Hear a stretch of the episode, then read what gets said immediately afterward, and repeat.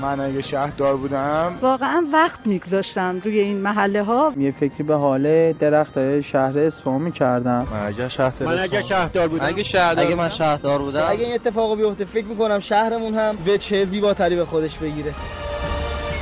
من اگر شهردار بودم من اگر شهردار اصفهان بودم اولین کاری که میکردم به فکر ترافیک اصفهان بودم.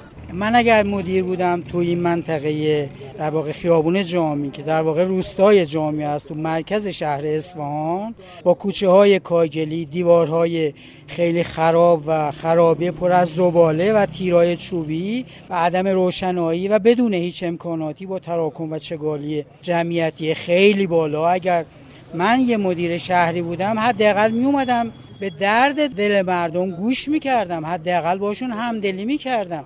آخه این وضعیت درست نیست که مردم رو همینطور رها کردن. به هر کس هم که مراجعه میکنیم هیچ کس صدایی ازش در نمیاد، هیچ پاسخی نمیده.